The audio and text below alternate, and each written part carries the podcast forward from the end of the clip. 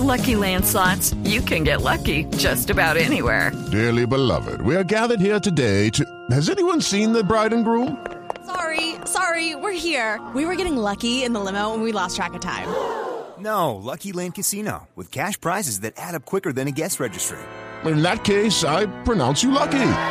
Play for free at LuckyLandSlots.com. Daily bonuses are waiting. No purchase necessary. Void were prohibited by law. 18 plus. Terms and conditions apply. See website for details. Lo mejor de la semana en su ciudad, en Colombia, en América y el mundo, acompañado del análisis de los mejores expertos y periodistas en Sala de Prensa Blue. Aquí empieza Sala de Prensa Blue. Dirige Juan Roberto Vargas.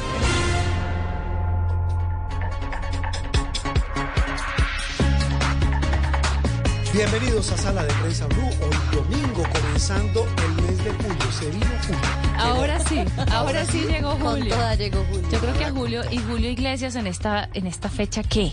O sea, ese hombre, ¿será que se ríe de todos los memes que salen en Yo leí alguna vez en medios españoles que ya le da risa cómo utilizan su nombre a nivel mundial para estas épocas y que le da tristeza ya cuando llega agosto y él pierde su, su Pierde popularidad. vigencia. Exactamente. Eh, buenos días, ¿no? Buenos, Buenos días? Buenos días. Uno primero saluda. Feliz Buenos días. puente. Feliz puente. Bienvenidos. Esto es Sala de Prensa Blue. Llegó julio, el primer domingo del mes de julio del sexto mes del año, ¿no? Sí, ya estamos a mitad de Séptimo año. El mes. séptimo mes del año. Séptimo Estamos mes en del 2 de año, julio, bienvenidos. Hoy es sala de prensa, vamos a hablar de julio, de la llegada de julio, pero también vamos a hablar de la impopularidad del presidente. Disparada, según la encuesta Inbamer, el Inbamer Poll. También la de los alcaldes de las principales ciudades del país. Un panorama complejo del maltrato a la mujer en Colombia. La inseguridad en las ciudades. Hablan expertos de lo que viene, de lo que va a pasar, de lo que está ocurriendo en Francia, una situación calamitosa propia de un país del tercer mundo y no de la cuna de los derechos del hombre. De todo eso hablaremos en este capítulo, en este programa de Sala de Prensa Blue. Bienvenidos.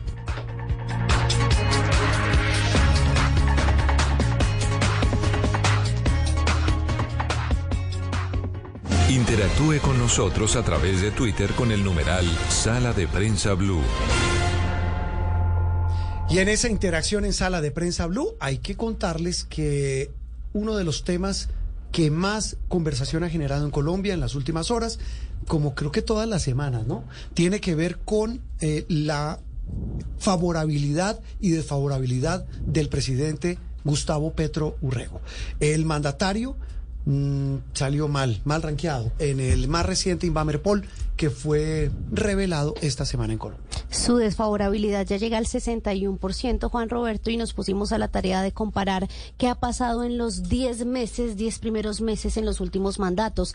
Y le tengo la información. Desde Ernesto Samper en 1994 no se había registrado una subida tan abrupta en ¿De la desfavorabilidad, en la desfo- sí, y por ende también la caída en la no en la favorabilidad, en la desaprobación. de en la gestión. desaprobación de la gestión del mandatario que prácticamente se ha triplicado. Él empezó con una desfavorabilidad, desaprobación, como usted lo dice, del 20% y ya está en el 61%, la ha triplicado en 10 meses y es la subida más grande de los últimos, pues desde 1994, 29 En el años. primer año de gobierno, de En un los mandatario. 10 meses, exactamente. Los datos, Andreina, de la más reciente que indican esta que presentamos esta semana, que, que reveló Inbamer, porque esta hay que aclararlo, no es la encuesta que Inbamer hace para Noticias Caracol Blue Ra- Blue Radio del Espectador. Este es el Inbamer Poll que se hace cada dos, Dos meses, meses, sí. en cinco ciudades del país. las principales ciudades, las ciudades más grandes.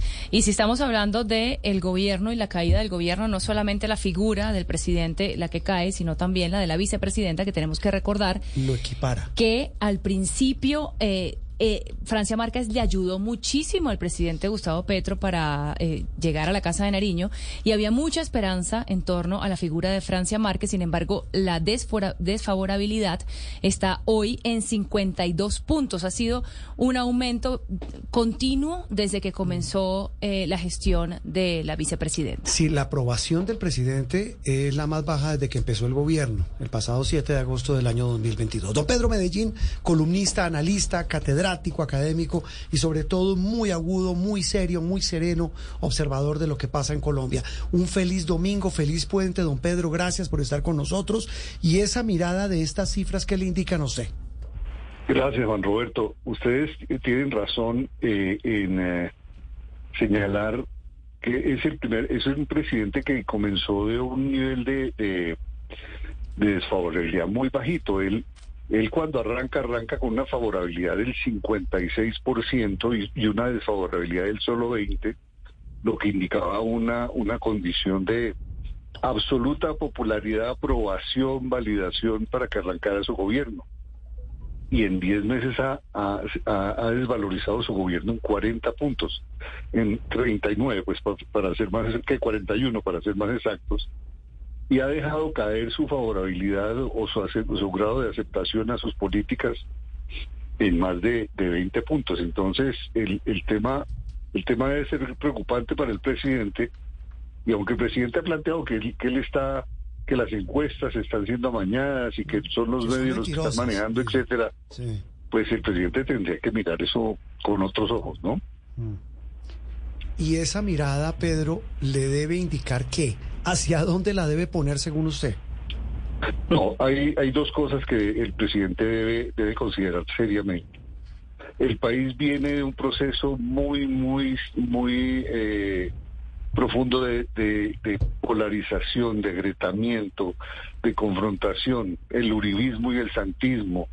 Eh, esas las peleas están están tienen agotadas a la gente mm, y el ánimo la pugnacidad del presidente los discursos tan fuertes el, señalamiento que está haciendo tan duro a los sectores que, que en cierto momento no lo apoyan o que le, según el presidente le están bloqueando está generando un ambiente mucho peor de tensión y de crispación social que la gente no acepta.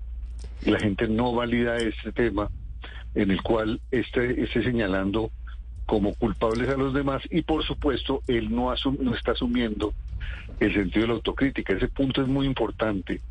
Los colombianos son, son personas que valoran mucho ese sentido autocrítico de los, de los gobernantes o de, los, de sus personajes cuando ellos se equivocan y piden perdón, dicen, hombre, me equivoqué y corrijo, la gente ve eso con buenos ojos. La gente no ve con buenos ojos que, la gente, que, los personajes, que las personalidades, que los dirigentes traten de, de eludir su responsabilidad en los problemas y traten de culpar a los demás. Pedro, ¿qué le dice a usted el tiempo? Porque el desgaste en la imagen favorable de los mandatarios pasa siempre que llegan al poder. Lo curioso de, este caso del fenómeno del presidente Gustavo Petro es lo rápido que ha caído. ¿Por qué en 10 meses de esta manera? Eh, eh, mira, yo creo que hay dos, dos cosas ahí y, buenas y buenos días. Y, buen domingo para ustedes, para ti y para Andrea.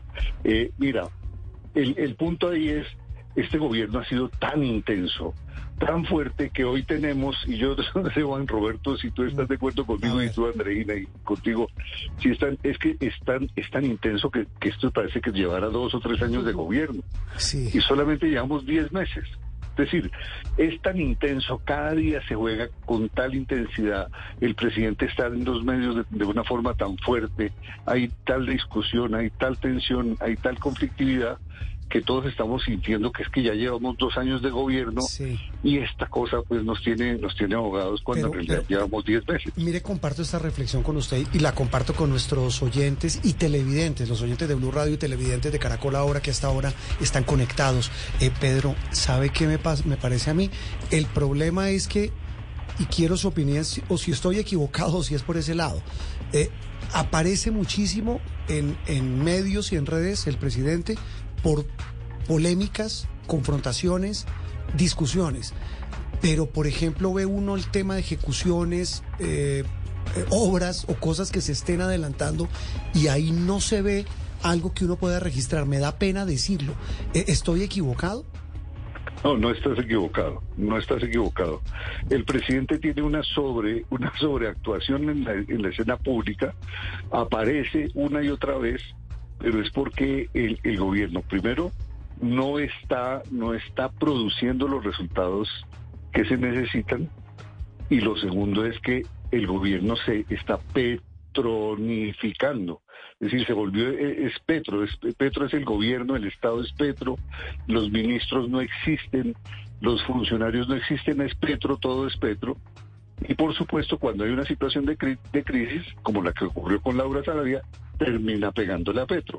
Entonces Petro está sobreexpuesto en la escena pública y la gente se cansa de ver a la persona todo el tiempo ahí en eso y sobre todo con ese ánimo de pugnacidad y de poco y la escasa disposición a aceptar que se equivoca y a, ofrecer disculpas y a corregir.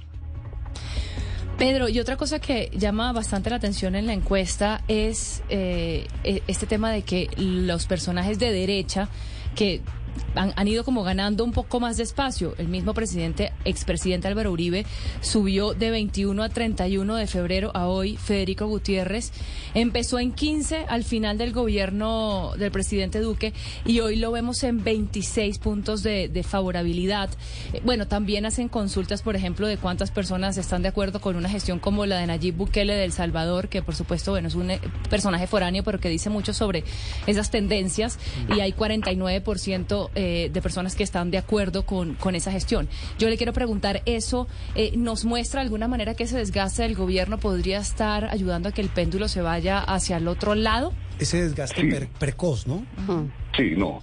La, la, pregunta es muy pertinente y, y la, la sugerencia es, es cierta. Es el, el, esa sobreexposición está llevando a que el péndulo se vaya de la, de la izquierda hacia la derecha. Además, hay otro problema. Los otros dos gobernantes de izquierda que tiene el país, aparte del presidente Petro, que son eh, Jorge Iván Ospino de, Cali y el alcalde de Medellín, están teniendo problemas muy serios en, en los gobiernos. Entonces están dando una muy mala imagen de, de calidad gubernamental y de calidad de la gestión gubernamental y eso arrastra a, cuestionar la izquierda. Pedro, y lo interrumpo un segundo, Esa, e, eso se lo, se lo se lo confirmo con los datos. En el caso, los casos puntuales que usted menciona, Quintero en Medellín y Ospina en Cali son los alcaldes en esta encuesta en Bamer eh, los peor ranqueados, eh, lo mismo en desaprobación. Quintero se dispara la, la, la, desfavorabilidad o la desaprobación a su gestión a, a, niveles que no tenía un alcalde de Medellín nunca en su historia. 67%. Y lo mismo pasa con Ospira, que si bien baja un poquito frente al Inbamer Pol de hace dos meses, está en 77%. Y súmele a Claudia también, ¿no? bueno, Claudia López eh, también, pero en estos dos, lo que son eh, el alcalde de Medellín y Quintero, les va mal a todos los alcaldes. Tal vez al que menos mal le va es a, a, Pumarejo. a, Pumarejo. iba a decir. Está también en otra orilla. A, Pumarejo en Barranquilla.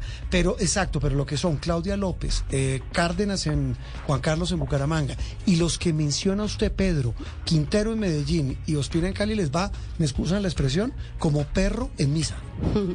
Y les va muy mal y, y, y en ese sentido el presidente Pedro no, no, no está terminando siendo como el peor calificado.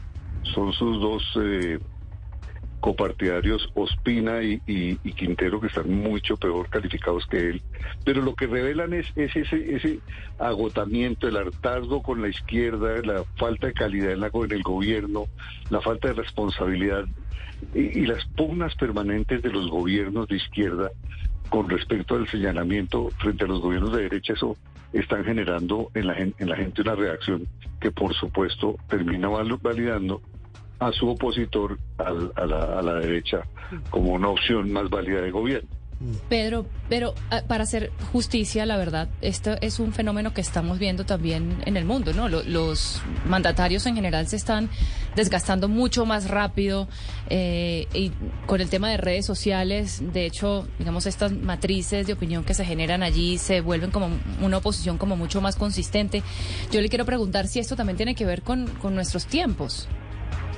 Sí, no, no hay duda, no hay duda que el tema de las redes y los cambios en las formas de comunicación gubernamental, ¿no? Eh, el Twitter y, la recurrencia a los mecanismos de las redes están, están generando una, un agotamiento mucho más rápido, intensificando la relación de los gobernantes con los gobernados, pero también llevándolos a un cuestionamiento. Pedro Sánchez en España está viviendo un proceso muy parecido al, al del presidente Petro en Colombia y perdió en las elecciones en las elecciones de hace un par de semanas recibió un golpe muy fuerte por parte del PP y por temas de pura gestión de gestión gubernamental de calidad en las políticas públicas.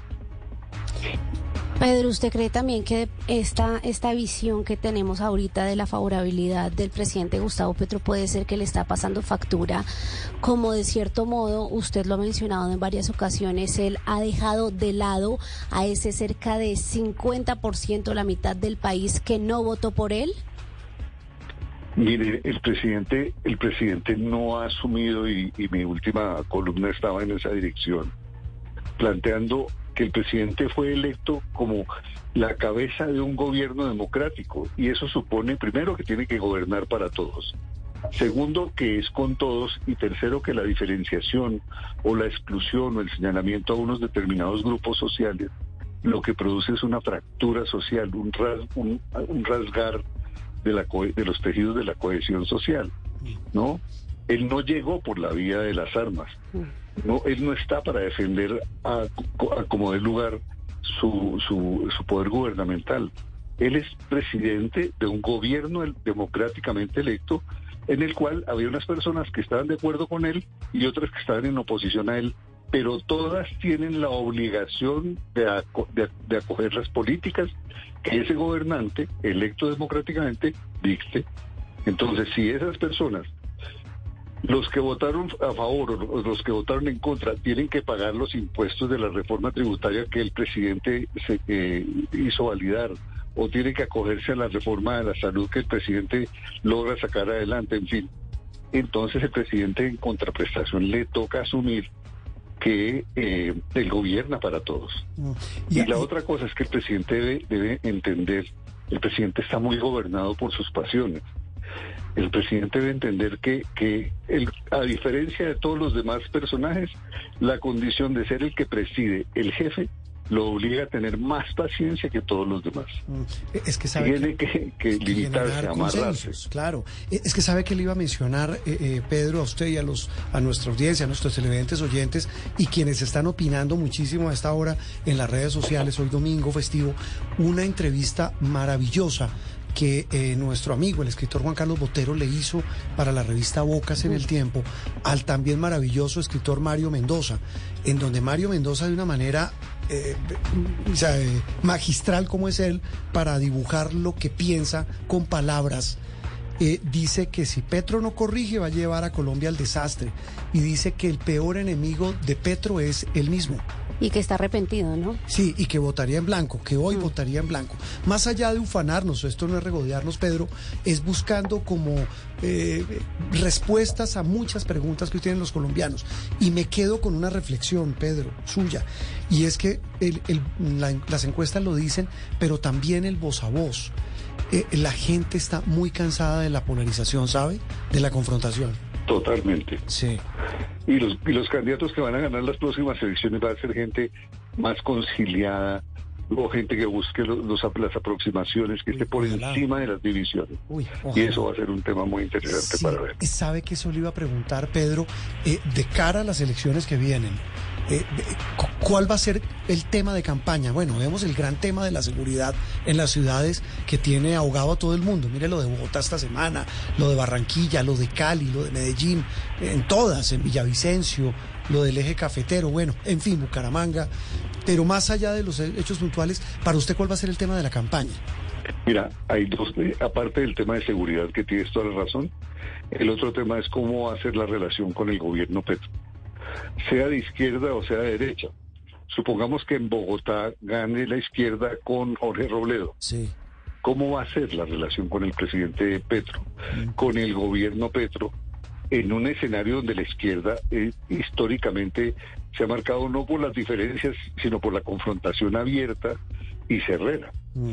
y a los, go- a los alcaldes y gobernadores el- la demanda que les van a hacer, bueno, es usted cómo va a estar relacionado con el presidente.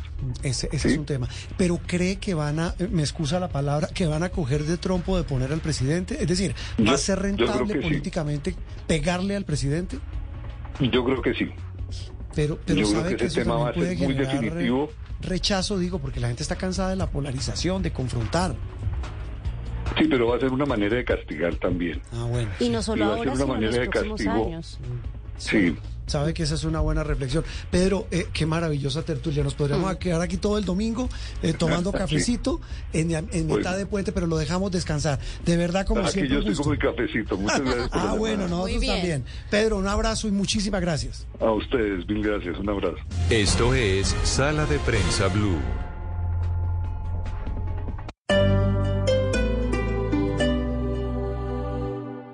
El Teatro Mayor Julio Mario Santo Domingo presenta Here's to feeling that we belong and feeling part of something bigger. Here's to being there for each other and finding friends who become family. Here's to the talkers, the listeners, and the cooks. Absolutely the cooks. Here's to the ones we can't imagine not knowing. And here's to all the wonderful and powerful things that happen when we come together. Here's to us, all of us.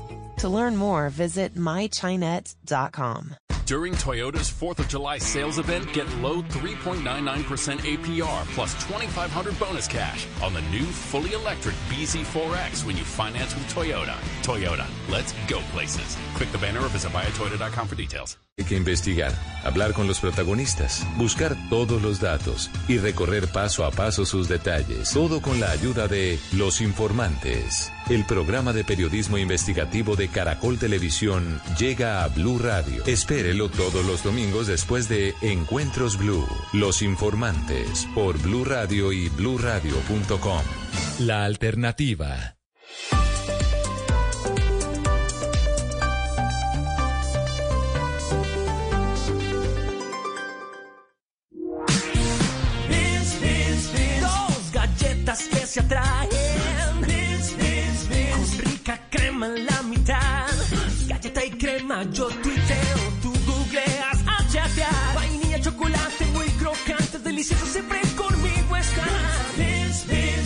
Los opuestos se unen con crema con las nuevas galletas Beans. Dos crocantes galletas de chocolate unidas con la más rica crema. Cookies Factory.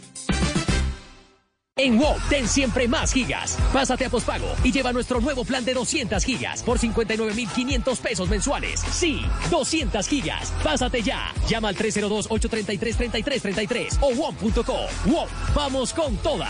Válido del 1 al 31 de julio de 2023 a nivel nacional. Tener siempre más gigas corresponde al aumento de gigas respecto a las gigas ofrecidas en los demás planes pospago vigentes. TIC en WOM.co slash TIC pospago. Interactúe con nosotros a través de Twitter con el numeral Sala de Prensa Blue.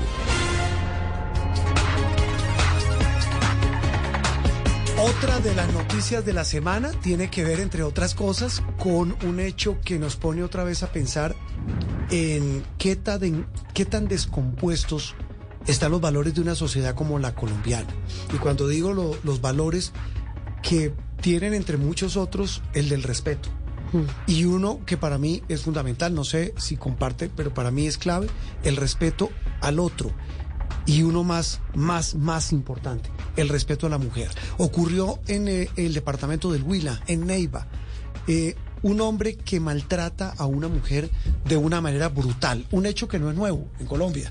Lo que genera más indignación es el rango de la persona que agrede como un animal, como un cobarde, como un salvaje, como un miserable a quien era su pareja. Y quedó en video, ¿no? Claro, Está- que un video lo muestra. Digo que lo que más indigna además es que se trata de una autoridad del departamento. El contralor del departamento del Huila, Andrés Felipe Vanegas Mosquera, un hombre de 40 años que con sus tragos No, encima, Iba a decir, después no, María, no sé si es hombre. Me da pena decir, que de verdad. tipo sabe que, vale el cuestionamiento, sí No. señor. Y pues eh, precisamente este caso ha generado mucha indignación por lo que usted dice, por el cargo que está ocupando y el cual sigue todavía ocupando sorpre- sorprendentemente. Y se ve como él golpea de una manera brutal a María Salomé Bahamón Vargas, una mujer abogada de 29 años que es la secretaria general de Neiva y que contó, tuvo la valentía de salir a contar cómo fue que este hombre casi la mata a los golpes. Y pues este caso puntualmente esta semana, Juan Roberto, estuvo en la primera plana de las noticias del país precisamente por el rechazo que ha generado, pero porque nos lleva a preguntarnos por qué estos casos siguen sucediendo y no paran. Y este y este caso es que es muy visible por lo Sí. que ustedes están Es que diciendo. son dos yo, personas son públicas. personas públicas, pero- Son personas públicas y además es una mujer eh, independiente, fuerte, que sale y habla y denuncia y, y, y no sé. y- pero hay perso ¿Cuánto no ocurre de esto a la sombra con personas que no denuncian porque temen por su vida? Es que eso, eso, ese, Ese es es el el espíritu de lo que queremos hoy hablar en diferentes ciudades del país. ¿Qué pasa con las mujeres que no tienen esa visibilidad? Por eso eh, hacemos un recorrido por diferentes regiones. Y empezamos en esa ciudad donde Silvia Lorena Artunduaga precisamente nos cuenta que este es un caso visible, pero que allí en la capital del Huila se presentan numerosos casos muy lamentables de estas situaciones a diario. Silvia. Tras conocerse el caso de la secretaria general de la alcaldía de Neiva, Salomé Bamón, quien fue golpeada por su novio, el hoy contralor del Huila, Andrés Felipe Vanegas, vuelve el debate sobre el aumento de casos de violencia de género en Neiva, donde diariamente por lo menos cinco mujeres son violentadas por sus parejas. Olga Lucía López Hurtado, profesional especializada de la Secretaría de la Mujer. En el municipio de Neiva, en lo corrido del año 2023, eh, se han registrado 810 casos confirmados, que representa una tasa de incidencia de 217 un casos por 100.000 habitantes. La mayor preocupación para las autoridades es que más del 70% de los casos denunciados corresponden a violencia física y violencia sexual. Distribuidos por tipos de violencia, eh, logramos identificar 395 casos de violencia física, 53 casos de violencia psicológica, 154 casos de negligencia y abandono y 209 de violencia sexual. Hoy María Salomé no solo se recupera de sus lesiones físicas, sino de las secuelas psicológicas que dejó este ataque. Inicia con unas agresiones verbales y termina en lo que, gracias a Dios, no fue una tragedia, que fueron las agresiones físicas. Medicina legal evidencia lo que en su momento pues era muy notorio, que era el golpe que, los golpes que tenía en la cara, inflamación en la nariz, morados en ambos lados de la cara, así que las manos de él marcadas. Desde que se implementó en la capital del Huila la patrulla púrpura, el pasado 3 de mayo ya son 193 las víctimas y solo se ha logrado capturar a 29 de los agresores. Silvia, y ahora nos vamos al departamento de Antioquia que tiene un triste récord y es que es el departamento del país donde más feminicidios se han registrado en 2023 con 28 casos. Esto según el Observatorio de Feminicidios Colombia. El informe es de Julián Vázquez. Marjorie Muñoz, la mujer de 40 años que murió en un centro comercial de Sabaneta tras ser atacada por su expareja con un polvo químico que también le cobró la vida a él, y Juliet Girlesa Cornelio, una joven de 29 años cuyo cuerpo fue abandonado en zona boscosa de Bello, también por su expareja quien la habría ahorcado con una chaqueta hasta asfixiarla, son dos de las 44 mujeres que este año han sido asesinadas en el departamento de Antioquia donde las autoridades reportan una reducción del 30%. Ambas denunciaron a sus victimarios y a pesar de que les concedieron medidas de protección, fueron asesinadas. Eliana Cardona es la mamá de Juliet Kirlesa, cuyo asesino continúa prófugo. Es que la ley no sirve. Vea tanto que ella luchó y luchó. Yo tengo toda la papelería de ella. Todo, todo lo tengo. En la fiscalía todo salió tan bien y nada de eso no sirve. Lamentablemente la historia se repitió en las últimas horas, esta vez en el barrio El Playón de los Comuneros de Medellín, donde las autoridades hallaron en el interior de su residencia el cuerpo de Diani Ginette Durango de 25 años, quien al parecer fue asesinada con arma blanca por su pareja en medio de una discusión. Así lo indicó el coronel José Miranda, comandante encargado de la Policía Metropolitana. Eh, dentro de la investigación que ya está adelantando la Policía Nacional, eh, nos está dando de que fue un tema eh, pasional, sentimental, de ahí que continúa el ofrecimiento hasta 200 millones de pesos para la información que nos permita poder esclarecer este caso. Pese a esta cifra, la Secretaría de Mujeres en Antioquia celebra que este año ha salvado 565 vidas en los 125 municipios a través de sus canales de atención como la línea 123 Mujer, a la que han ingresado este año 11.575 llamadas. Esto es Sala de Prensa Blue. Muy bien, y avanzamos a esta hora de la mañana, hablando de Medellín, pero no precisamente de este tema. Volvemos a hablar de la encuesta Inbamer, porque reveló unos datos muy interesantes, este Inbamer Poll, que se realiza en las principales ciudades del país, las cinco que por población eh, se consideran más importantes. La segunda es Medellín, la segunda ciudad de Colombia. Allí los indicadores pues muestran no solamente una desaprobación, eh, al, masiva a la gestión del alcalde Quintero. Ahí, así él en redes sociales descalifique eso, eh, diga que no es así, eh, busque el muerto arriba arriba, me excusan la palabra, la, tan coloquial la frase. Pero más allá de eso, la gente seria, los que hablan y la gente en la calle, pues tiene una visión muy, muy autorizada de lo que pasa con su ciudad, de lo que ha pasado en estos cuatro años de mandato del muy polémico Quintero, que a propósito Germán Vargalleras le publicó un trino el viernes pasado eh, espantosamente duro en esta pelea política que ya hay entre diferentes espectros ideológicos de cara a la campaña de octubre. Pero más allá de eso, los datos, Andreina, son demoledores para un alcalde que lleva tres años en un combate permanente. Bueno, ahora hablábamos de, de la aprobación de, del alcalde, pero ahora vamos a hablar de la pregunta ¿Cree usted que las cosas están mejorando o empeorando en Medellín? Que eso Sí. también es un buen termómetro Es de el optimismo y el pesimismo. Exacto, ¿qué cree la gente en la ciudad? Y dicen que están empeorando el 74% y mejorando solo el 24%. Pero si uno ve en esta Inbamer Poll, la maravilla además es que uno tiene la posibilidad de comparar históricamente con otros mandatarios, eh, es es, es del momento en que ha estado más alto el pesimismo en la historia de Medellín. En toda la historia de Medellín nunca había hubo un pesimismo tan elevado como el que hay en este momento. Y ese pesimismo pues refleja muchísimas cosas que vamos a hablar a continuación con nuestra siguiente invitada, hoy domingo, aquí en mitad de puente, en el primer programa del mes de julio, del séptimo mes del año. Mónica Ospina es la directora de Medellín ¿Cómo vamos?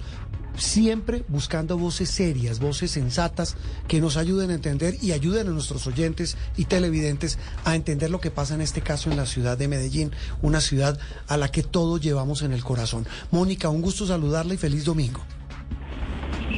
Muy buenos días para todos. Un gusto eh, poder estar en esta invitación y poderles compartir lo que nosotros hacemos desde México. ¿Cómo? Eh, lo que hacen ustedes hoy que les indica Mónica, no solamente en materia de popularidad del alcalde, sino como bien lo decía Andreina, en el optimismo y el pesimismo de los, de los antioqueños, de los habitantes de la capital de Antioquia. Bueno, nosotros, y como usted lo estaba diciendo, encontramos unos datos muy parecidos a los que nos está eh, reportando Dames, eh, pues que ya lo ha hecho pues por segunda o tercera vez en este año. Nosotros en, en una encuesta que realizamos con las mismas preguntas, en términos eh, de imagen, de confianza, de si creen que se está eh, realizando una buena inversión por parte de la alcaldía. En los dos últimos años hemos encontrado las cifras más bajas y unas cifras muy parecidas a las que reporta Ibarra. Eh, pues por decirte algo, en confianza estamos en 64 y 37% en los dos últimos años y es la más baja de toda la historia. Algo buenísimo que tiene eh, Medellín, como vamos, es que nosotros realizamos esta misma encuesta de percepción hace 17 años. Entonces tenemos un balance donde podemos comparar pues, diferentes eh, diferentes alcaldías, pues muy parecido también a como, a como lo hace Inbames. También tenemos un 33% y 46% en términos de buena gestión en los dos últimos años y una imagen favorable que también es la más mala pues en los en los últimos 17 años. Entonces realmente pues, lo que nosotros sí vemos es pues, los ciudadanos y pues parte de esta percepción y eso es lo que nos dicen los ciudadanos. Nosotros tenemos también algo muy interesante y es que hacemos esa representatividad por zona y tenemos que crear también una representatividad pues, tanto por hombres y mujeres. Entonces esto lo que nos está diciendo es que sí reconoce realmente pues todas las zonas de la ciudad eh, y de hecho algo que es bien paradójico es que los que más están afectados de verdad por toda esta política, pues en general son los que están en Medellín, en nuestra zona nororiental, que son las comunas pues, más pobres y que de hecho son las que más están sufriendo hambre, que también nos lo reportan a través de nuestras diferentes, desde la encuesta y nuestras diferentes investigaciones. Mónica, hay algo que a mí me llamó mucho la atención esta semana y fue la polémica con el Linder alrededor del, del uso del estadio que tenía 19 fechas requeridas para conciertos, precisamente de aquí a diciembre cuando se va el alcalde. Y muchos decían es que el alcalde está dedicado es al espectáculo, como se dice colocal- coloquialmente, a la pan y al circo y no a la gestión. Hemos visto a un Daniel Quintero desafiante, incluso con las movilizaciones de la oposición, que ha sido así incluso desde la primera vuelta. Hay algo que hoy, desde Medellín como vamos, se destaque puntualmente de la gestión del mandatario y coinciden con que está dedicado a lo que no debe. Sí, pues de hecho, pues to- toda esta imagen desfavorable que estamos viendo y que ya los ciudadanos también dicen que no se están invirtiendo los recursos como son, pues empiezan a ver en las otras instituciones públicas. En la última encuesta, y pues Medellín ha sido una ciudad que tiene unas instituciones públicas muy fuertes y que han sido de mucho aprecio por los ciudadanos porque funcionan bien. Pocas empresas públicas que funcionan bien en el país, que de hecho terminan dándole plata a recursos a la alcaldía es la de Medellín, eh, los pocos sistemas de transporte masivo que nunca tuvieron que pues, solicitar recursos también a la alcaldía es el metro de Medellín. Entonces tenemos muchas instituciones públicas que han sido muy fuertes, que han digamos, hecho su tarea eficientes. Y estamos pasando, esto es increíble, estamos pasando en solo tres años de una satisfacción de 94, 95, 96% a 72% en instituciones como cuáles, como Telemedellín, como empresas públicas de Medellín. Eh, Ruta N, que en este momento también está en un momento difícil, que han tenido, y todas estas instituciones, ¿qué es lo que no ven común? Primero, han tenido cambios de mandatarios recurrentemente durante la administración. Todo el tiempo están teniendo cambios. Las personas que llegan no cumplen con los requisitos, eh, pues, digamos, técnicos ni con la experiencia del sector y pues llegan también un poco pues a a, a hacer, digamos, más campaña o pues apoyar eh, diferentes decisiones de la alcaldía, pero no la gestión que realmente se tiene que realizar. Entonces, como me están diciendo, pues todos los espacios públicos de están muy abandonados. Mónica. Eh, ¿Y usted cree que lo que está castigando hoy Medellín es la pugnacidad del alcalde o la falta de gestión? Y en ese sen- ¿cuál de las dos? Y en ese sentido, ¿a dónde cree que va a ir el péndulo si es que va a haber un péndulo en, en las próximas elecciones? Yo creo que castiga la falta de gestión porque se empieza a ver. Se empieza a ver eh, que realmente Medellín no había tenido huecos de huecos, ves basuras en las calles, ves que realmente ya nos están cortando mal la luz. Todo el sistema de alumbrado que tuvimos un cambio reciente, pues parte de Medellín está eh, intermitente en este momento del, del alumbrado público porque no compraron con la calidad que era. Entonces yo creo que la gente y los ciudadanos de Medellín se están dando cuenta.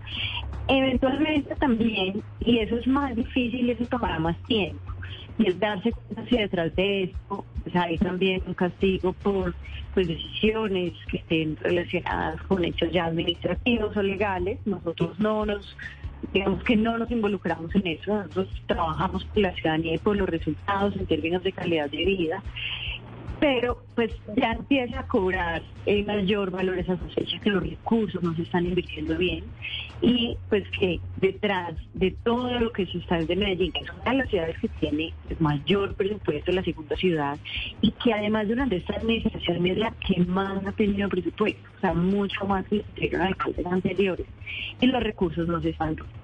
Entonces, finalmente yo creo que el péndulo sí se va a orientar pues, a poder eh, pues retomar pues mucho de lo que de lo que se venía trabajando en Medellín y además muchas estrategias un buen comienzo primera infancia Medellín ha sido pues ejemplo en todo el país eh, de cómo se ha manejado y ha tenido pues esa característica que ha trascendido pues diferentes eh, alcaldías y diferentes gobiernos.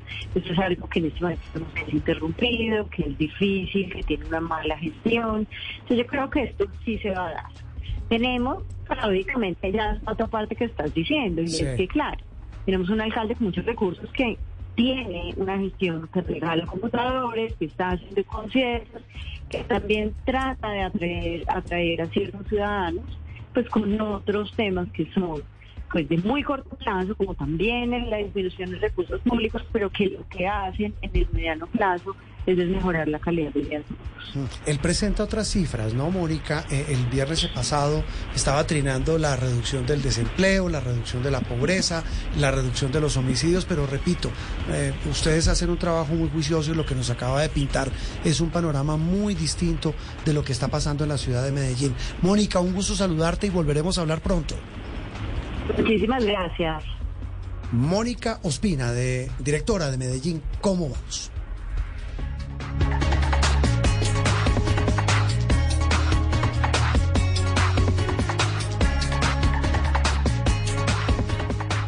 Esto es Sala de Prensa Blue.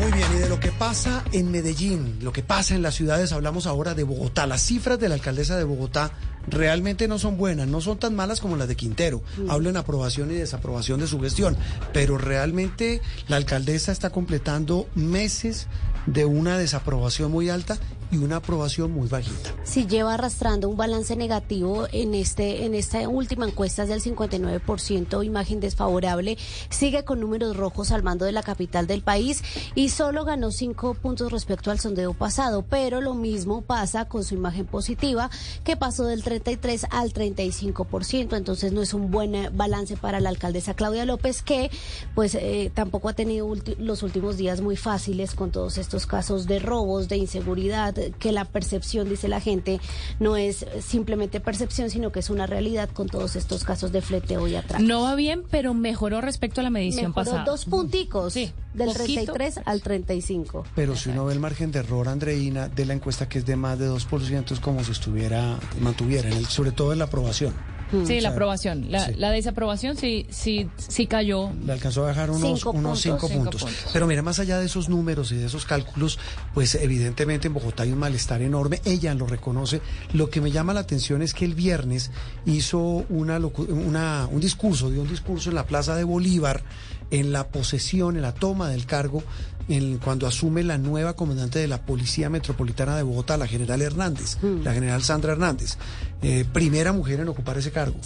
Eh, una general de primera, la conozco y es una gran oficial.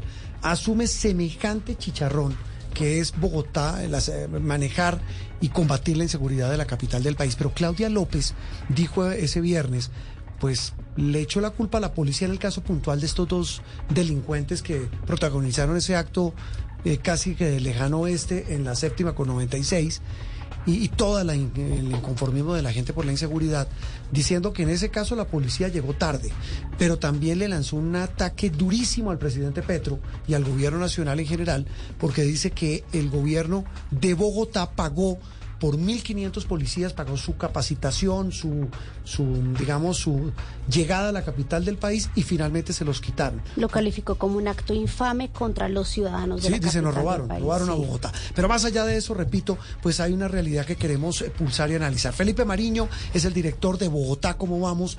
Un centro de pensamiento muy serio y muy autorizado para analizar lo que pasa en la capital del país. Felipe, un gusto saludarte, feliz domingo. ¿Y por dónde empezamos? Hola, muchas gracias por la invitación. Pues efectivamente estamos ante una situación lo que pasó eh, últimamente con lo que vimos en la séptima con 98, 96, pues es un caso eh, que pasa muchos en la ciudad, pero cuando se hace visible, pues nuevamente vuelve la conversación eh, sobre la tensión entre el- lo, lo que es la percepción, la tensión que hay con, con la realidad. Y la primera realidad es que los, los hurtos a personas, que es el delito que más le afecta a la ciudadanía, pues sigue en aumento. El 2022 cierra con un aumento del 26% con respecto al 2021 más o menos, y lo que vamos de enero a mayo del 2023 comparado con enero a mayo de 2022 hay un aumento del 20%. Entonces lo que vemos está muy alineada la percepción con la realidad. Y estamos hablando de una falta de policía, una falta de pie de fuerza. Estamos hablando de, de qué exactamente, cuáles son las falencias para que esta inseguridad se esté disparando de esta forma. Son muchos factores. Efectivamente, eh, Bogotá, y no solamente Bogotá, sino buena parte de las ciudades del país necesitan mayor cantidad de policías. Pero no es solamente eh, mayor cantidad de policías lo que va a garantizar que una ciudad o eh, un lugar sea seguro. Acá tenemos que hablar es de la calidad de la atención de la policía. Si nosotros hacemos un esfuerzo teniendo en cuenta eh, las dificultades que se tienen en términos de policía, eh, pues lo que pasó en particular en Bogotá a, principio del mandato de Claudia López, en donde prometió tener una negociación con la Policía Nacional, que nuevamente, y nosotros somos muy insistentes, la policía es de carácter nacional y es imposible garantizar que se queden, digamos, que, los 1.500 policías que se formaron acá y que se han formado muchos más policías antes de Claudia, incluso, eh, pues por ser una dinámica de carácter nacional, eh, hoy pueden estar acá y mañana van a ser trasladados para, para otro lugar. Entonces, más allá del número de policías, es la calidad con la que prestan el servicio. Y la calidad es buena, pues se pueden mitigar algunas cosas. También está muy alineado este problema con, con, toda la cadena judicial. Una cosa es lo, lo, que hace el primer respondiente, que es la policía, que puede hacer un buen trabajo, obviamente con sus eh, debilidades, con sus fortalezas, pero después la investigación eh, a manos, por ejemplo, de la SIGIN o a manos de la Fiscalía es lo que va a permitir que ante un juez, un delincuente, dependiendo del delito que haya cometido, pues vaya finalmente, si tiene una medida intramural, que vaya a la cárcel y si no, pues que se tengan eh, las consecuencias que tengan que tener. Pero es toda una cadena en donde entran diferentes eh, instancias.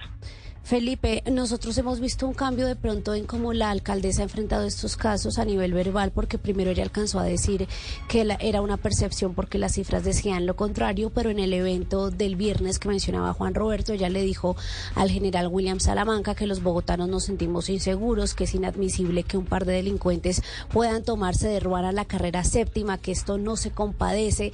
¿A qué se puede deber ese cambio en el discurso que pasa pues de hablar de una estrategia todo el tiempo a ya hacer el reclamo al gobierno nacional? Bueno, pues obviamente quedan eh, aproximadamente seis meses de su mandato. Eh, digamos que puede eh, desligarse un poco más de la responsabilidad que tiene como mandataria de la ciudad y como comandante jefe por lo menos de la Policía Metropolitana de Bogotá o su rol como alcaldesa tiene que ver con eh, la negociación directamente con, con, la dirección de la Policía Metropolitana de Bogotá.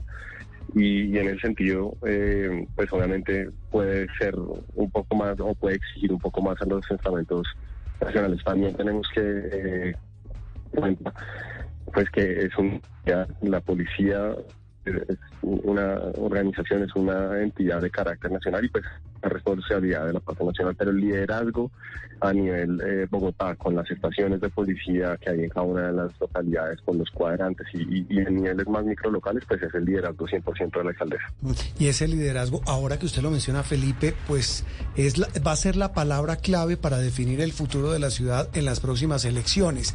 Eh, sin duda el tema va a ser seguridad, sin duda el otro tema va a ser movilidad, entre muchos otros, pero eso seguramente serán los ejes de la, de la campaña que viene. Seguramente, perdóneme lo coloquial, pegarle a la alcaldesa Claudia López será otro tema. Pegarle al presidente Petro, sin duda, nos decía Pedro Medellín. Pero ¿cuál va a ser la clave? Y, en medio de tantos candidatos y cuando la campaña no ha despegado en firme y en forma, será, digamos, la, la autopista de este partidor de la campaña que viene, eh, Felipe.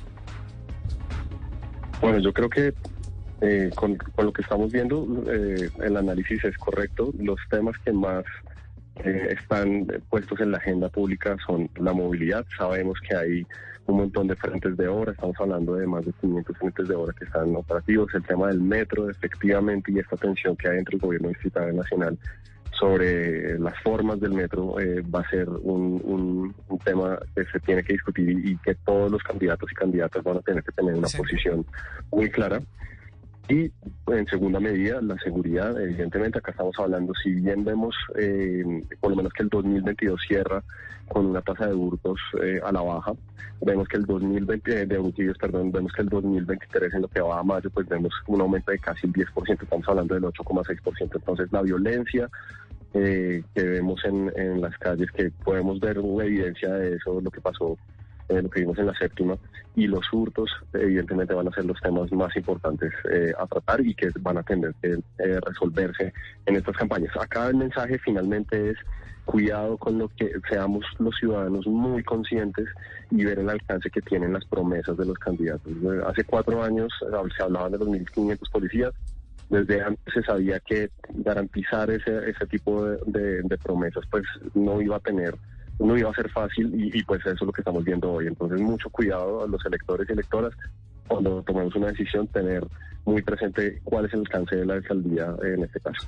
Se lo puedo traducir y usted me dice si soy muy fuerte o no. Eh, usted, el mensaje de ustedes en Bogotá, ¿cómo vamos? Es cuidado con los charlatanes. Esto, Bogotá, ¿cómo vamos? Es una organización que eh, promueve la toma de decisiones basada en la mejor evidencia posible.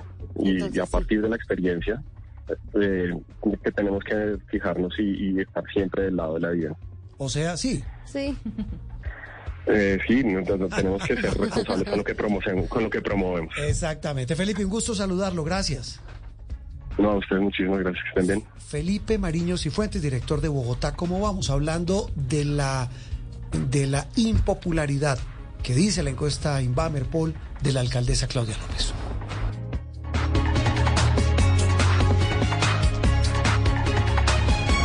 Opinión, análisis y mucho más aquí en Sala de Prensa Blue.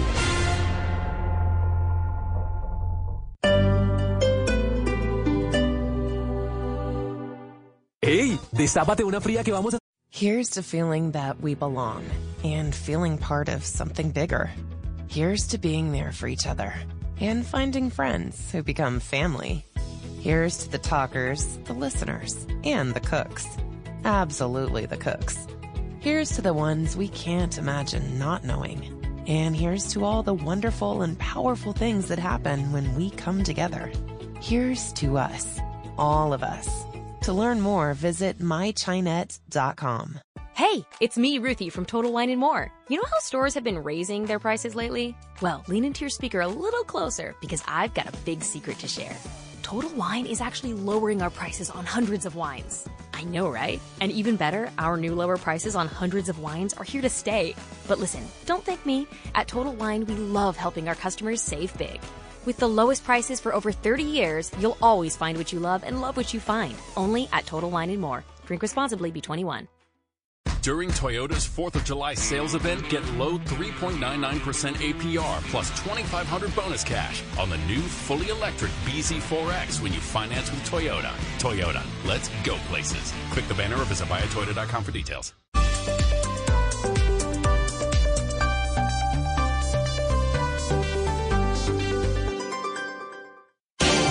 Estás escuchando Blue Radio.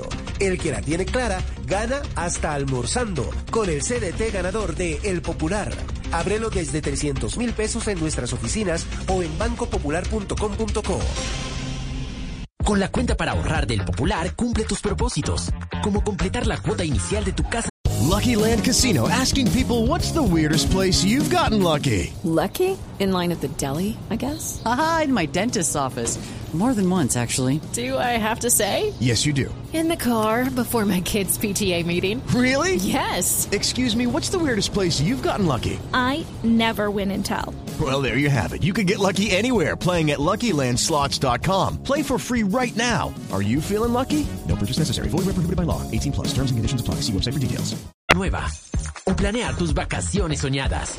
O empezar tu ahorro para el estudio de tus hijos. Aprovecha la buena rentabilidad de la cuenta para ahorrar del Popular y aumenta tus ingresos día a día. Ábrela hoy en bancopopular.com.co o en nuestras oficinas. Banco Popular. Hoy se puede. Siempre se puede. Aplican términos y condiciones. Somos Grupo Aval. Vigilado Superintendencia de Colombia. Bona onda caminar y saludar al mundo entero. Saber que todos somos lo que comemos. Bona onda sonreír, darse gusto y disfrutar la vida. Bona onda es cuidarse muy bien cada día. Bona Onda, las nuevas y deliciosas galletas para quienes les gusta darse gusto. Bona Onda, cuídate para los que te quieren. Arthur's Cookies Factory. Here's to feeling that we belong and feeling part of something bigger. Here's to being there for each other and finding friends who become family. Here's to the talkers, the listeners, and the cooks. Absolutely the cooks. Here's to the ones we can't imagine not knowing. And here's to all the wonderful and powerful things that happen when we come together. Here's to us, all of us. To learn more, visit mychinet.com. Opinión, análisis y mucho más aquí en Sala de Prensa Blue. Estamos de regreso en Sala de Prensa Blue. Ya vamos a hablar en este tercer bloque, bueno, lo que queda de programa, Andreina, oyentes y televidentes, de dos noticias en el mundo. Bueno, una, es que, una que tiene que ver con, con eh, su país, con Venezuela, su otro país, que Sí. es eh, lo que ha pasado con María Corina Machado, la, el, el emblema de la oposición, tal vez de la Sí, más, de una, de una corriente, de la corriente Seria. más... más sólida, más seria. Mm, no, diría de la, pues también, es sólida y seria, es consistente con su, Sí, es sólida. consistente con su, con su discurso desde siempre, pero es también la más recalcitrante, o sea, la, la que, la opositora más, La que mm, no se sienta con el gobierno jamás. ella no se sentaría con el gobierno. Pues, es- pues la acaban de la acaban de, de inhabilitar por 15 años. Hay que hablar de esas reflexiones también de lo que pasa en Francia, pero en, en el entretanto hoy domingo mientras usted está en la ciclovía, donde más puede estar la gente, bueno, que- Almorzando, comiendo, viendo series, ¿cuál ciclovía? Sí. Descansando. Oigan, eh, eh, en el San Pedro no creo que nadie Por nos esté eso. sí, echando de maicena, rumiando, no creo. Un puente. Sí, un puente, pero mucha gente sí nos escucha, también nos reportan sintonía a través de Caracol Ahora, el canal de noticias y opinión streaming eh, más importante del país, también a través de, de. Eh, Inbamer, la firma de la que hemos hablado hoy por cuenta del Inbamer Poll, que mide, la aprobación, desaprobación del presidente cada dos meses, la aprobación, desaprobación de los alcaldes en las principales ciudades, pues como si no tuviera más que hacer, también tiene una, una, app, una aplicación en la que hace, es- esto se puede llamar y ya Martín nos explicará, una serie de mediciones y se convierte en un, tembo- en un termómetro de lo que los colombianos piensan sobre muchos temas. Eh, el resultado en un día se entrega, todos los días se les pregunta la verdad sobre diferentes Está temas. buenísimo. Sí, y en esta ocasión me corregirá don Martín Orozco, gerente de Inbamer, amigo de esta casa. Trabajamos con él la encuesta que es distinta al Inbamer Poll para Noticias Caracol Blue Radio del Espectador. Martín, muy buenos días, buen domingo. Nos habla en este en esta app. Ustedes hicieron una medición esta semana eh, sobre la salud mental de los colombianos. Martín, buenos días y buen domingo. Juan Roberto, buenos días a todos. ¿Cómo están? Me disculpan un poco de ruido, me cogieron por aquí en un aeropuerto, pero, pero aquí siempre a la orden. Usted como siempre, o viajando o trotando. Pero bueno, don Martín, ¿en, en- en qué consiste la medición de esta, de esta aplicación? Mira, nosotros eh, realizamos una muestra como las encuestas que hacemos, es decir, probabilística, aleatoria, para que quede más fácil de explicar a los oyentes. Y esas personas seleccionadas en esa muestra están conectadas a través de una aplicación que desarrollamos en Inbamer y nos contestan todos los días una pregunta. Entonces las empresas, los medios, la opinión, las instituciones pueden saber lo que quieran de un día para otro. Por ejemplo, eh, ¿cuánta gente tomó ayer café? Y usted mañana sabe qué porcentaje de los colombianos se tomaron así sea una taza de café. Martín. Entonces es todos los días, todos los días. Todos los días, la muestra qué tan grande es, cuánta gente está, tiene la aplicación. Por ahora estamos en 700 personas, eso nos da un margen de error del 3.8%. Entonces, eh, es un muy buen indicativo para saber eh, la opinión de la gente en todas las regiones del país, en las zonas urbanas y rurales, en los grupos de edad, en los estratos. Es, es una chiquitolina, perdón que use esa palabra, desde Colombia. Sí, es una chiquitolina de Colombia, es una buena, es una, es un buen símil. Eh, Martín, en esta chiquitolina de esta semana, ustedes preguntaron sobre un tema que es eh, recurrente, pero le voy a confesar algo, Martín. Eh, yo no sé los colombianos que tanto puedan tener el diagnóstico, pero es de un tema, repito, muy, muy delicado, que es la salud mental de los colombianos. Estoy viendo aquí la primera pregunta y es, ¿tiene o ha tenido síntomas que le indiquen que podría tener un problema de salud mental? El 73.5% dijo que sí. Dice, dice que no. Que no. Ah, que no, perdón, que no. que no. O sea, no estamos sí. locos. No estamos tan locos según la según lo que reconoce la gente misma, porque a- ahí en esa pregunta en específico, Juan Roberto, hay una duda y es si la gente sí si acepta tener un problema de salud mental o no. Sí. Pero pero pues como hay que creerles porque es la respuesta de ellos el 73,5 dice que no y el 13% dice que sí. Sí, eso le iba a decir, Martín. No, no puede ser también como que el tema todavía está muy estigmatizado aquí y se, y se asocia, se relaciona aceptar y reconocer con la locura, porque si usted mira otra de las preguntas, cuando se le- indagan por cuáles es- de los siguientes sentimientos o trastornos ha tenido fre- con es frecuencia buena, sí. en el último año, aparece la ansiedad en un porcentaje altísimo, 46%, trastorno del sueño, 36%, y ahí viene la depresión, y todo esto pues afecta a la salud mental. Entonces como que no cuadra el reconocimiento con los trastornos. Y tal vez, Martín, complemento la, la- la inquietud y la reflexión de, de María Camila, y, y la ansiedad puede estar relacionada con el estrés diario. Claro, no, y María Camila tiene toda la razón. De hecho, por eso hicimos las dos preguntas. Porque una cosa es decirle, venga, eh, usted tiene o reconoce tener algún problema de salud mental, Y da y miedo ahí nos responde el 13% que sí. pero ya cuando uno le dice, eh, venga, ¿cuál o cuáles de los siguientes sentimientos o trastornos ha tenido con frecuencia en el último año? Mencionan y ahí todos. aparece, como dice María Camila, la ansiedad en el 46, trastorno del sueño en un 36, depresión en un 24. Y por resaltar, pues, la gente que dice que ninguno aparece en un 36%. Entonces, si uno se devuelve y hace como eh, la, la resta, uno podría decir que si solo el 36% dice no haber experimentado o sentido ninguno de esos trastornos en el último año, quiere decir que, que, más del 60% de las personas en Colombia sí los han tenido. Si al parecer hay que ponerle nombre propio para que las personas se sientan reconozcan. identificados y lo reconozcan Sí, de alguna manera. de háblanos, Martín, por favor, de, de la edad. ¿Cuáles son las... Qué, qué grupo etario es el que manifiesta tener mayor pro- mayores de esos problemas? Sobre todo ansiedad, que es el que estamos viendo que se destaca. Y falta de sueño. Eh, eh, Es muy curioso, en, en Bogotá y en la región centrooriental es donde más eh, reconocen las personas tener ansiedad eh, y depresión. También aparece, eh, más que Bogotá, aparece la, la región cafetera y nuevamente la región centro-oriente. Entonces, si uno coge como con todos los temas, uno ve que en el centro-oriente hay más trastornos de ese tipo, eh, un poco más pues que en las otras regiones, y se nota también más en los jóvenes que en los más adultos. Las personas de 18 a 34 años eh, aparecen eh, más síntomas de ansiedad que en las personas de 35 años para arriba. Sí.